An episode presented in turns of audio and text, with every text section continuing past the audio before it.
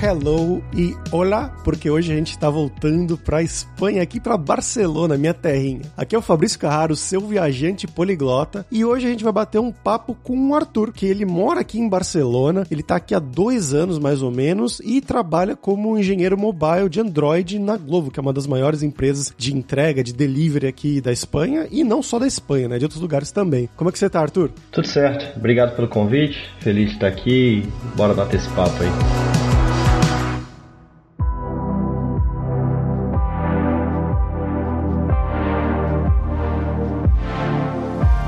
Ah, pessoal, antes da gente ir pro episódio de hoje, eu queria falar sobre a DLC, a Dev Leaders Conference, que é uma conferência organizada pela Alura todo ano, já teve no ano passado, e a gente vai ter esse ano novamente no dia 11 de agosto, e é a nossa conferência focada em líderes em tecnologia, né? Pessoas como tech leads, gerentes de TI, diretores, etc. Ou então para pessoas de TI que querem aprender desses grandes líderes que vão se apresentar lá. Como eu falei, ela vai acontecer no dia 11 de agosto agosto e os ingressos já estão disponíveis, então vai lá em devleaders.com.br para garantir o seu antes que eles acabem.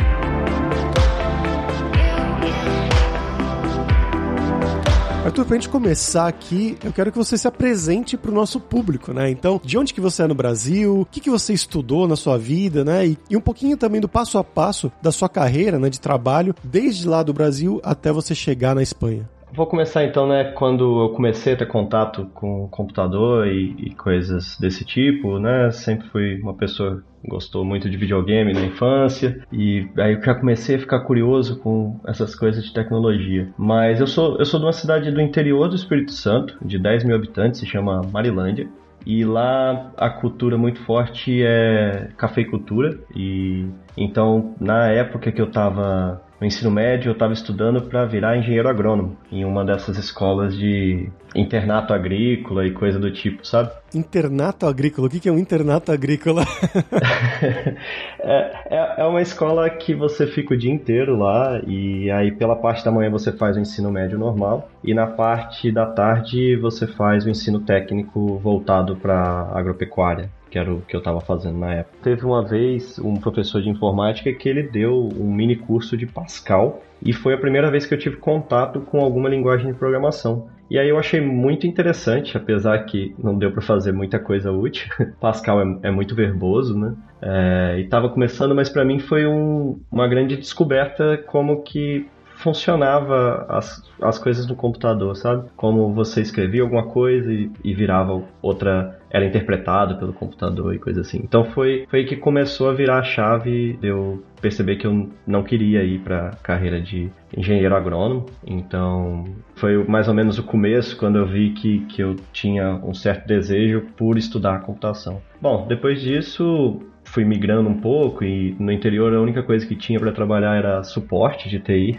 Então, como quase todo mundo às vezes começa é, formatando computador, instalando a internet na casa das pessoas e um coisas assim. Sobrinho, basicamente. Né? é, isso, o, o Severino, o quebra-galho. E aí eu, eu, trabalhei muito tempo com isso lá. Subia em poste para fazer instalações de internet, muito divertido. Ainda bem que eu saí dessa área. Não era, não, não gostava muito não. Trabalhava na net?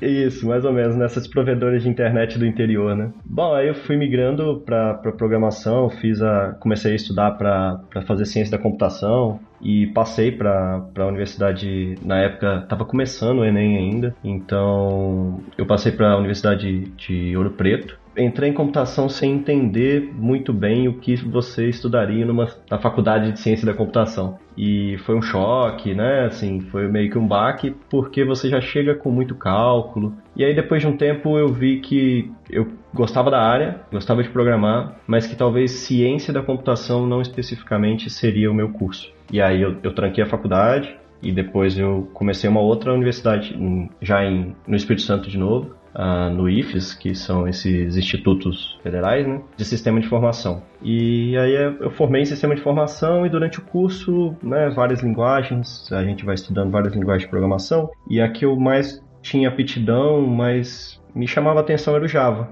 E foi, foi meio que um caminho tranquilo de migrar, por exemplo, de Java para o Android, porque uh, o Android antes era ainda é, ainda utiliza Java, mas uh, hoje em dia é mais o Kotlin. Então foi meio que uma, uma transição tranquila de, ok, eu sei Java, então eu vou mexer com Android e fiz um, um outro curso da Udacity, que é, eles chamam de Nano Degree, que é como você faz vários projetos, você submete seus projetos para avaliação. Na época era um pessoal da Google que fazia essa, avaliava esses projetos. Então foi um curso de Android que me deu muita base de novas tecnologias que não necessariamente eu tinha visto na faculdade. E quando eu estava terminando esse curso, aí você vê como que o networking vai funcionando. Foi a primeira vez que funcionou para mim. Quando eu estava terminando esse curso, eu tinha um amigo no Instagram da época da primeira universidade que eu comecei, e eu vi que ele trabalhava numa empresa de tecnologia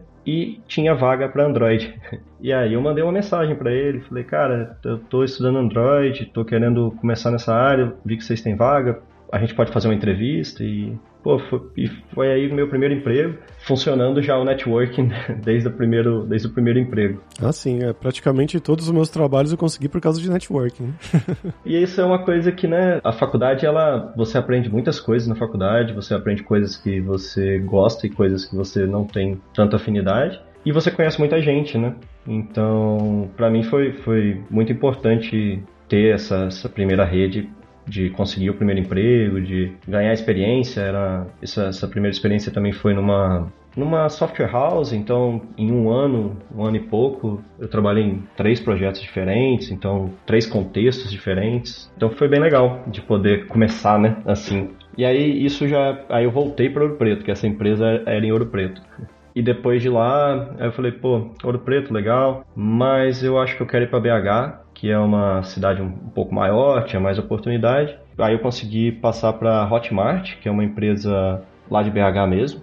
E eu também estava tra trabalhando com Android, sempre trabalhei com Android, né, basicamente. A Hotmart é bem grande, bem conhecida. Sim, eles tinham na época que eu estava lá, eles, o aplicativo deles para você consumir curso e os conteúdos da Hotmart, né? Eles chamavam Sparkle e era uma rede social. Agora, é, ultimamente eu usei, acho que tem umas duas semanas, é, é mais voltado para os cursos e não para a rede social. Mas foi uma experiência bem legal também. É, aí foi a primeira vez que eu tive contato com uma empresa de um porte um pouco maior, com mais estrutura de TI, né? mais times, time de growth, time de suporte, time. Enfim, foi, foi a primeira vez que eu trabalhei com ah, um produto, né? Com que não mais provendo coisas para clientes e sim para a empresa. Então foi, foi uma experiência bem legal. E eu fiquei lá, eu acho que quase dois anos. Na época, aí eu saí de lá no início da pandemia, porque eu já estava querendo trabalhar remotamente. Eu sempre gostei de ficar no remoto. E quando eu consegui trocar de, de empresa foi porque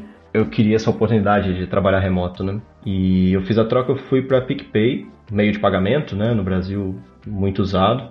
E lá eu trabalhava no, na equipe de segurança do aplicativo, então a parte de burlar os, os fraudadores, de, de roubar o seu dinheiro. E, e foi, foi uma experiência bem, bem legal. Teve algumas coisas que a gente trabalhava no time de reconhecimento facial, de prova de vida, validação de documento, então era um contexto bem interessante, bem desafiador também, porque para cada porta que você fecha, uh, o fraudador ele acha mais uma. Então eles são muito criativos. Quando eu estava na PicPay, eu comecei a pensar, uh, eu acho que eu, eu, gostaria de ter uma experiência morando fora. E comecei a, a, dar uma estudada melhor no inglês, porque o inglês sempre esteve ali presente, né? A linguagem de programação, os artigos, mas não utilizava no dia a dia. Então foi aí que eu comecei a, a, a dar uma estudada me, é, melhor, com aula particular e comecei a aplicar para fora. E eu estava aplicando meio sem, sem muito foco. Então qualquer vaga que estava dentro do meu ah, do meu escopo, assim, que eu tinha experiência e que eu sabia que eu, que eu é, poderia contribuir, eu estava aplicando, independente do país. E aí, cara, foi muito curioso, porque eu vim parar na Espanha por acaso. eu tinha recebido uma proposta para ir para Suécia, trabalhar numa consultoria lá, e entrou, na época que eu recebi a proposta, eu tinha aceitado, e de, logo na sequência entrou o período de férias aqui da Europa. E as coisas ficaram paradas por uns dois, três meses. e nesse meio tempo, uma outra empresa aqui da Espanha... Férias de verão, basicamente? Isso, as férias de verão. E aí eles não contrataram, mesmo estando tudo, tipo, acertado já, né? Eles não, não seguiram com o processo porque estava no meio das férias e ia, o cliente só ia voltar depois das férias, depois de agosto. Acho que era final de outubro que ele voltava, né? Mas aí foi isso. Aí no meio do caminho, uma outra empresa aqui da Espanha me respondeu, eu fiz o processo, eu passei e aí eles me ajudaram com a, a passagem, né? E e aí eu vim. e era uma, essa outra empresa que eu vim antes era uma consultoria também, e era para trabalhar no projeto da, da Expresso, do e-commerce, do aplicativo de e-commerce deles, da Nestlé, né? Eu achei legal, mas quando você trabalha para uma empresa desse porte, você tem algumas limitações, né? E aí fiquei lá um tempo e eu fiquei com saudade de poder trabalhar com produto, empresa de produto e não consultoria. E foi aí que eu migrei para. É, eu já tinha usado a Globo antes, uma vez, no Brasil, muitos, muitos anos atrás, quando eles tentaram entrar no Brasil, mas não conseguiram competir, né? Haviam outros players lá mais fortes. E aí eu lembrei que desse aplicativo, toda hora você vê alguma mochilinha amarela passando na rua e já era usuário, aí eu falei, pô, eu gosto do aplicativo, gosto desse contexto também de entrega, então acho que vai ser legal. E aí agora eu tô na Globo tem um ano e meio. Eu fiquei quase. Eu fiquei pouco tempo na outra empresa e na Globo agora já tô mais tempo. É, para quem não sabe, a Globo é uma empresa catalã, né? Uma empresa daqui de Barcelona mesmo. Sim, exato. Eles têm isso muito forte aqui na Espanha. Aqui na Espanha, né, é o aplicativo mais utilizado para entrega de comida, de não só comida, que você pode pedir qualquer coisa dentro do aplicativo. Ele tem uma parte do aplicativo que você digita um texto. Então você pode pedir a chave, pedir um documento, pedir ah, sim. Eu pedi flores é. já com o Globo.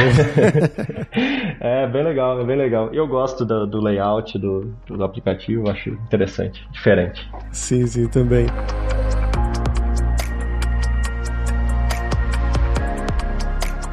Mas, Arthur, uma coisa que eh, não ficou tão clara. Você tem alguma cidadania, alguma coisa assim, ou você teve que fazer o processo normal, burocrático de arrumar o visto, da empresa pagar o visto para você? Isso é uma história engraçada.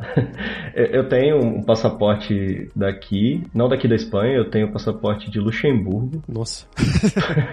pois é, porque eu morava em BH, né, antes, e para mim Luxemburgo era só o bairro de BH. Eu, eu ah, não sabia o Vanderlei Luxemburgo, né? o Vanderlei. Eu não sabia da existência do país Luxemburgo Luxemburgo. e aí, cara, foi. Meu cunhado, ele tava. viu um, um, uma notícia falando. A manchete era como. Luxemburgo tenta repatriar brasileiros. Veja se seu sobrenome está na lista. E o meu sobrenome estava na lista. E aí eu comecei a investigar e comecei a fazer a árvore genealógica e consegui achar uma pessoa, uma consultora de Luxemburgo para pegar a certidão de nascimento do meu antepassado e ela facilitou o processo, né? E, mas assim, nunca fui em Luxemburgo, não tenho a menor ideia como é, mas é uma ferramenta, ter o passaporte é um, é um facilitador muito grande, porque né, eu não fico dependendo de visto e é mais fácil. Aqui na Espanha, depois acho que são dois ou três anos que você está aqui, você consegue pedir também, mas é, é um outro processo, né? Sim, não, que história aleatória, cara. sim, sim. É, é, muito confuso. Toda vez que eu falo com que alguém me pergunta isso e eu falo qual país, é, é, é um país muito pequeno, né? São 500 mil habitantes. Sim, sim. Bacana, cara. E como é que foi essa sua primeira impressão, assim, né? Não sei se você já tinha vindo para cá antes ou não, mas chegando em, na Espanha, né, aqui na Catalunha, Barcelona, para trabalhar, a primeira vez que você veio, qual é que foi a primeira impressão da cidade e do trabalho e dessas coisas? Não, eu nunca tinha vindo aqui pra Europa e na época foi um choque quando eu cheguei. Eu cheguei no. no já estava começando o inverno, então, por exemplo, BH até tem uns, um clima mais ameno, mas no Espírito Santo eu estava acostumado com inverno de 30 graus, né? quando a gente chegou, já chegou, já estava aquele climinha meio de chuva, que não é tão típico aqui de Barcelona, mas estava um climinha meio de chuva, meio frio. E aí já foi um choque. Eu não moro em Barcelona mesmo, eu moro na cidade do lado, né? Então eu achei a adaptação aqui nessa região que eu moro mais fácil, porque é uma região que mora muito latino. Então toda hora que eu cheguei, eu já conversava com colombiano, aí você conversava com chileno, peruano e brasileiro. Tive a ajuda de brasileiro no primeiro dia que a gente chegou. Tava sem internet e aí, né, eu achei o povo muito, as pessoas se ajudam. E, então foi foi uma experiência legal chegar aqui. E logo depois que eu comecei a trabalhar, aí eu comecei a ver algumas coisas que são um pouco diferentes do jeito que eu estava acostumado no Brasil, que as pessoas às vezes elas são um pouco mais diretas. Na primeira impressão fica que elas estão sendo grossas, mas depois de um tempo você vê que as pessoas só são mais diretas mesmo, né? Algumas. Algumas são grossas, né? Mas, mas é, foi uma adaptação. Foi uma adaptação. Depois de, uns, de alguns meses é, eu comecei a entender melhor como lidar com algumas coisas aqui. É, e eu estou muito feliz que eu vim para a Espanha e não para a Suécia. Possivelmente, se eu tivesse ido para a Suécia, eu teria voltado embora por conta do frio e falta de sol. eu acho que eu teria problema de me adaptar. É, essa é uma coisa que eu morava na Alemanha antes, foi um dos motivos de eu sair de lá, porque era muita falta de sol, cara, e nublado, né? Se dá uma tristeza. Você, por sorte, não chegou a viver isso. Mas é, qual, qual que é a cidade que você tá? Agora eu tô em Hospitalet, né? Que é ah, sim, aqui do lado. Hospitalet é. de, de, de Obrega, que é... Você não, não dá para saber quando começa Hospitalet e termina Barcelona, que é tão colado, né? E é bem perto, acho que 20 minutos você tá em Barcelona. Sim, sim, bacana. E, bom, falando sobre o trabalho ainda, como é que foi a experiência técnica que você teve, né? Tanto de fazer as entrevistas, se você puder falar um pouquinho, né, de como foram os testes e tudo mais, da primeira empresa e da Globo, e também depois de já começar a trabalhar lá. Como você vê o nível técnico das pessoas e também comparando com o Brasil, né? Tanto de nível técnico quanto a stack usada. As duas entrevistas, elas, elas foram focadas com, com a stack de Kotlin, né? E aí o que diferenciou um pouco, por exemplo, a, a outra empresa, ela teve uma entrevista RH, uma entrevista técnica é, para fazer um desafio, um aplicativo da sua escolha, seguindo alguma arquitetura que você é, quisesse. Eu fui pelo que é mais utilizado no Android, assim, é mais recomendado, não recomendado, mas mais comum, que é, o, é usar o MVVM com Clean Architecture e Kotlin.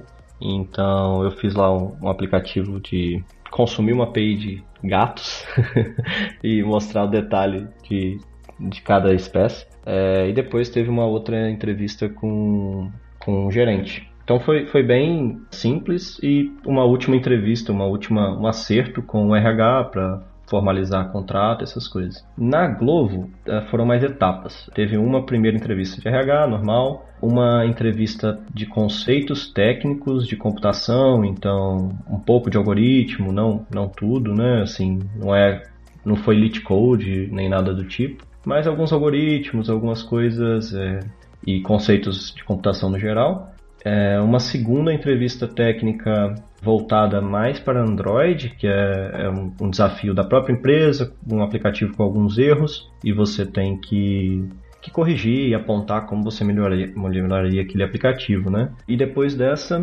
aí teve uma que foi nova para mim, eu nunca tinha feito antes, que foi a entrevista de Design System, que é tão temida por algumas pessoas, mas foi um design system mais voltado para o mobile, então era modelar uma, uma feature. Foi bem parecido com a rotina a rotina que a gente tem de trabalho, né? Tá, precisamos fazer essa feature, como você faria, qual a arquitetura, é, quais as limitações e é, foi, foi bem interessante de fazer. Por último, teve uma entrevista com o gerente, uma entrevista voltada para a cultura, para entender algumas coisas, né? Que se, se os valores estão alinhados e voltada para a cultura da empresa. E aí foi, foi isso. Foi um pouco, um pouco mais longo do que eu estava esperando, mas é, eu achei razoável. Sim, sim. E, tipo, já trabalhando nas empresas, né, sobre o nível técnico e as stacks que eles usam? Eu tenho um sentimento confuso com a outra empresa que eu estava, muito pelo cliente que eu estava, eu acho. Lá também utilizava Kotlin, mas a maioria, a maior parte do código era Java e era um códigos eram códigos de 2015 que ninguém mexia muito, sabe? é. Então, esse foi um dos motivos que me fizeram é, sair da outra empresa. era meio engessado se você quisesse fazer alguma mudança, não era muito simples, né? É, então lá era também era Kotlin com MVVM, Clean Architecture, e usava algumas bibliotecas padrões de, que, que a gente utiliza no Android, como Rx Java. Lá estava utilizando Dagger para injeção de dependência e é, não tinha nada muito revolucionário. Agora, aqui na Globo eu estou bem feliz com o nível técnico do projeto e das pessoas. A gente está utilizando as as últimas tecnologias de Android, então a gente está trabalhando com Jetpack Compose, que é para renderizar a UI de uma forma sem depender do XML antigo, igual precisava no, Android. É bem legal, você escreve as suas telas com Kotlin e é uma, eles chamam de UI declarativa, né? É, é um jeito bem interessante. A gente tem um framework próprio também de para fazer a comunicação entre a camada de dados e a de view. Então é, é baseado no Redux. Então é, é, bem, bem interessante de utilizar, bem fácil. É como se fosse um Redux com a MVI, que é Model View Intent. Então é, eu estou bem feliz com a forma que esse framework funciona. E a gente, para injeção de dependência, a gente utiliza o, o, o Hilt. Então, o pessoal brinca que o dagger é, é o punhal, né? E o Hilt seria o cabo para você não se cortar, não se machucar uhum. enquanto, enquanto você está utilizando.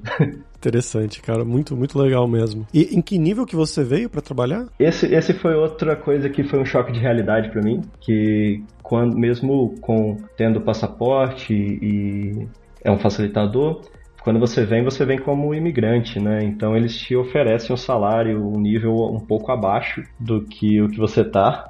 então, lá no Brasil eu já estava como sênior e aí quando eu vim para cá, eu me dei conta que eles haviam me contratado como júnior. Nossa.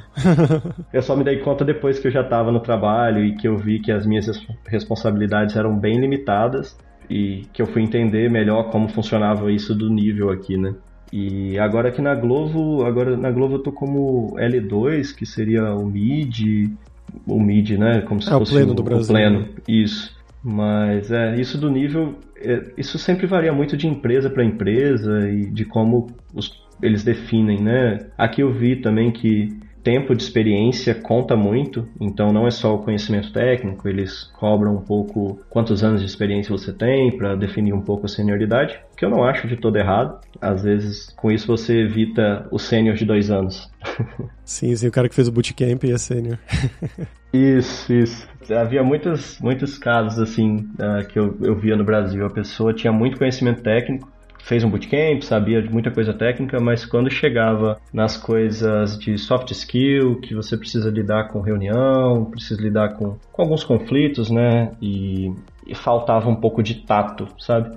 De, dessa, dessas coisas que só a experiência vai te dando de saber lidar com algumas coisas. Então, parece meio clichê, né? Mas é, mas é meio isso, né? Tem coisa que você não, não, não vai ler um livro e vai aprender, você vai ter que vivenciar e, e ir pegando com o tempo.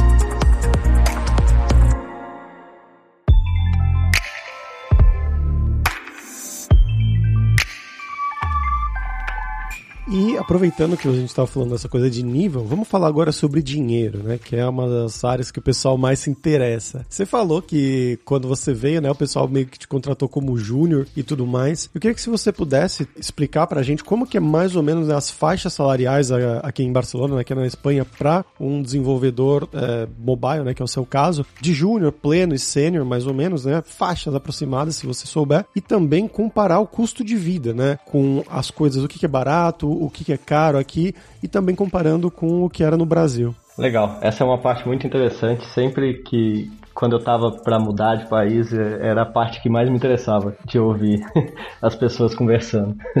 Bom, de faixa isso depende muito. Aqui a Espanha não é um país que paga muito uh, comparado com outros países, claro, como a Alemanha, Suécia, Suíça, os países um pouco mais ricos. Uh, Reino Unido no geral. O que eu posso falar é que um dev júnior Android aqui na Espanha, a faixa varia entre 30 e 40 mais ou menos. Mil euros, né, por ano, que aqui é anual. Isso, 30, 40 mil euros por ano. É, o pleno, eu vejo uma faixa um pouco maior, porque ele começa dos 40 e eu já vi empresa oferecendo até 70. Então, de 40 a 70 é, um, é uma faixa muito grande mas essa faixa ela também coincide com a de sênior de outras empresas. Então eu já vi algumas vagas de sênior começando em 50 e indo até 90.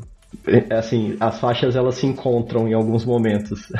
Mas na Globo, na Globo isso varia um pouco. O, o pleno ele vai de uns 50 até uns 70 e o sênior ele começa em 70 e vai até, até uns 85, eu acho. É, então é, é, um bom salário aqui para a Espanha. Se vive muito bem. Por exemplo, isso de custo de vida, eu sei que varia muito de como a pessoa vive e do que ela gosta de fazer, mas, por exemplo, o meu custo de vida, é, meu e da minha esposa, fica em torno de 1.400 euros por mês, com todas as despesas, com aluguel, supermercado, energia, água, enfim, gás, tudo. Então, quando você compara o quanto você ganha com o quanto você gasta, sobra uma quantia razoável que dá para você viver muito tranquilo, fazer suas coisas e ainda guardar um pouco de dinheiro, né, para o futuro ou para eventuais emergências. E uma coisa que, né, de dinheiro que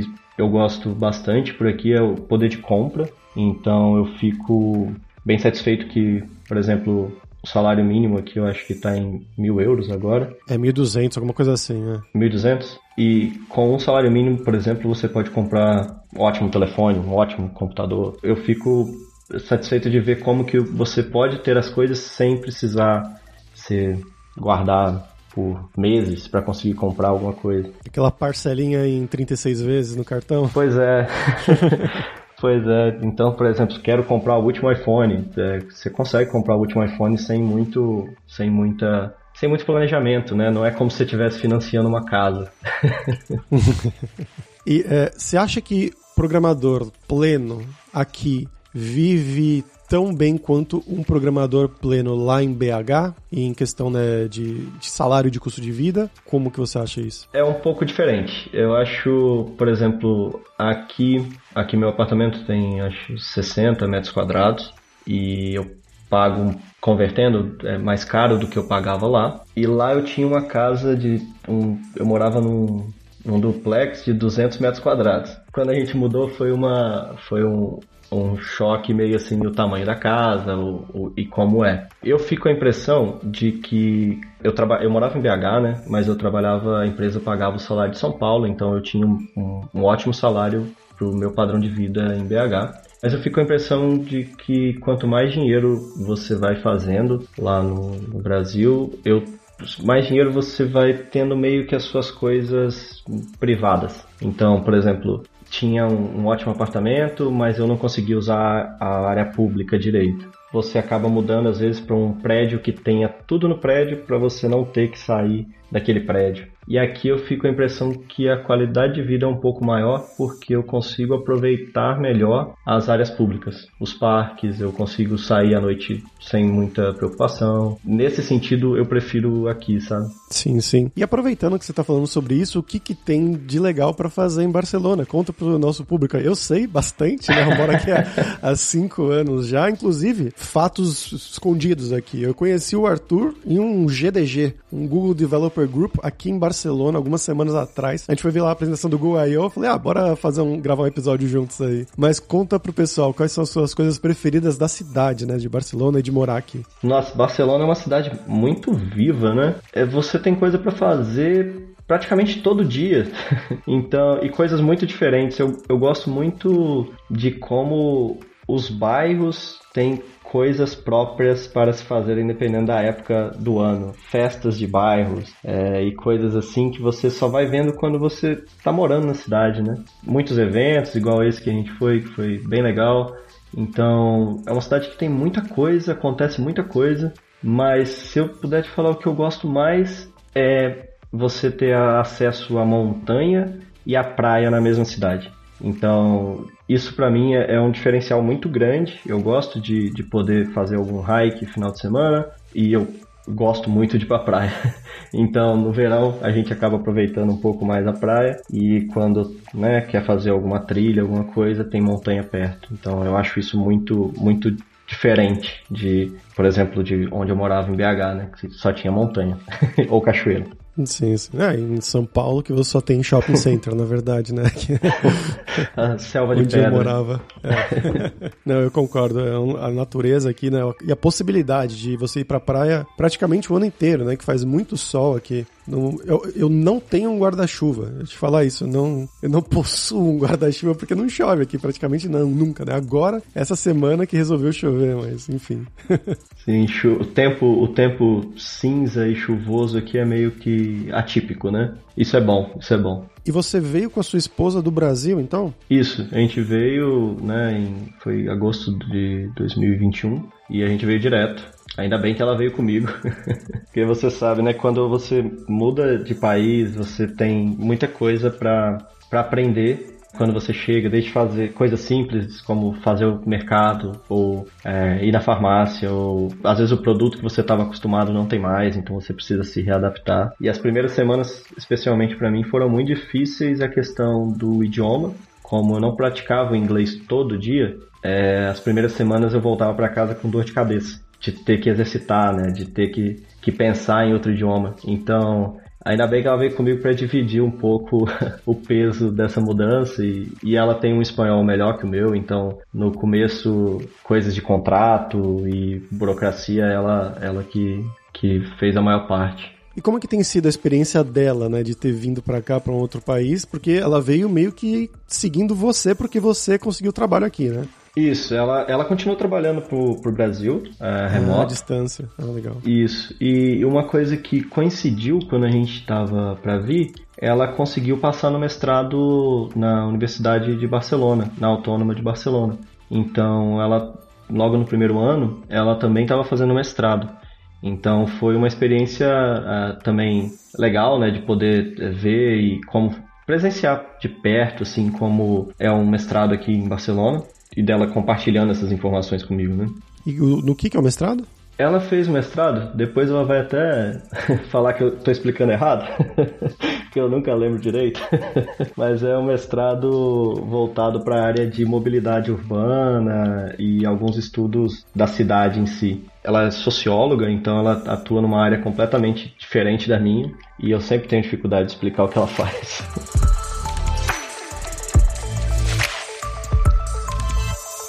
E, Arthur, pra gente fechar aqui o episódio, cara, quero. Agora é a hora do perrengue, que é quando a gente pede pros nossos convidados contarem histórias engraçadas, gafes, micos, coisas que tenham acontecido com vocês esse tempo todo aqui em Barcelona. Eu vou, vou te contar duas. Uma primeira foi logo para alugar uh, o apartamento que a gente mora hoje.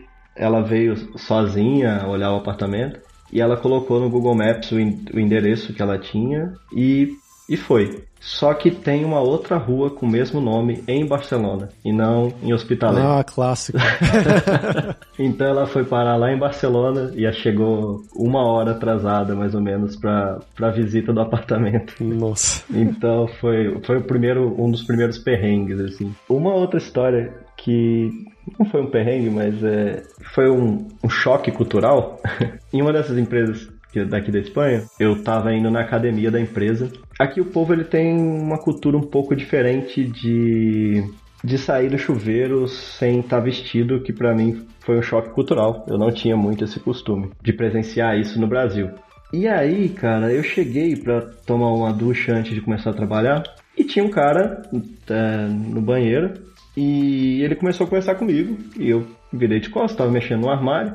E quando eu vi quem era, era o CEO da empresa. E ele começou a me perguntar de coisas que eu estava fazendo no meu trabalho. então eu me vi fazendo um pitch da, das tarefas, do, da, das minhas entregas, numa, numa ducha de vestiário com o CEO da empresa. Excelente. Ele é espanhol ou ele é alemão? Porque é alemão que gosta de fazer sauna pelado. É espanhol, espanhol. Eu acho isso é, é muito curioso aqui da, da, das academias, dos ginásios, a galera é bem liberal com o corpo. Sim, sim, sim. É e você vai na praia, né? Você vê isso na praia aqui em Barcelona. Acho que, sei lá, 50% das pessoas, das mulheres, né, estão de topless. E é normalíssimo, assim. Ninguém nem olha duas vezes. Sim, isso, isso é, é, é bem, bem normal, como deve ser, né? Eu acho que a gente que cria um, um, misticismo em cima e é só um corpo. Então, né? É curioso isso da, da cultura e, e é um choque. Realmente.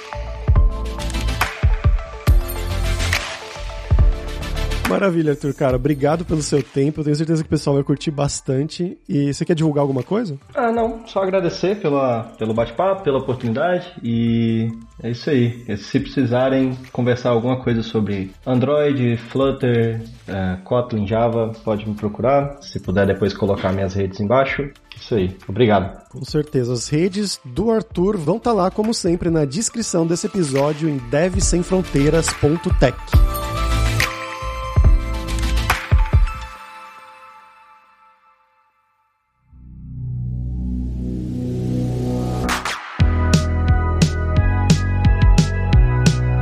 pessoal, por hoje é isso. Muitas gracias pela sua audiência. E se você gosta do Deve Sem Fronteiras, recomende para cinco amigos, dá cinco estrelas pra gente na Apple, segue a gente lá no Spotify pra nossa comunidade crescer sempre cada vez mais. E a Lura criou techguide.sh para te ajudar na sua jornada de aprendizado. É um mapeamento das principais tecnologias demandadas pelo mercado, um guia norteador com as nossas sugestões e opiniões. Então vai lá dar uma olhada em techguide.sh. E a gente tem os 7 Days of Code, que são 7 dias dias de desafios totalmente grátis em diversas linguagens de programação para você realmente botar a mão na massa e praticar o que você estiver aprendendo, seja com os cursos da Lura ou em qualquer outro lugar. Então vai lá se desafiar em 7daysofcode.io. E não deixe de conhecer a Lura Língua para você reforçar o seu inglês e o seu espanhol e dar aquela força, tanto no seu currículo quanto na sua vida profissional, que foi uma coisa que o Arthur mencionou, né, que no começo ele não estava acostumado a falar inglês com tanta frequência, ele teve um pouquinho de problema, e a esposa dele também, né, que lidava com as coisas em espanhol Na Lura Língua você pode estudar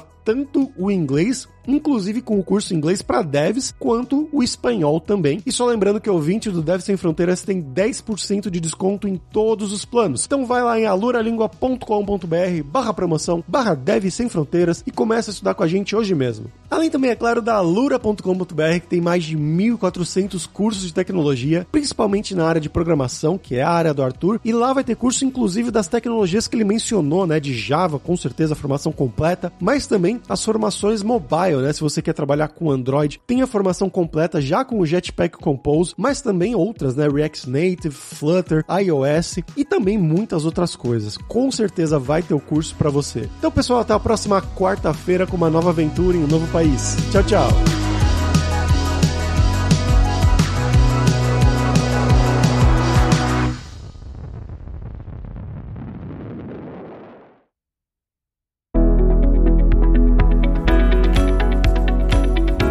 Podcast foi produzido pela Alura, Mergulhe em Tecnologia, e Faculdade FIAP, Let's Rock the Future. Edição e sonorização, Radiofobia Podcast e Multimídia.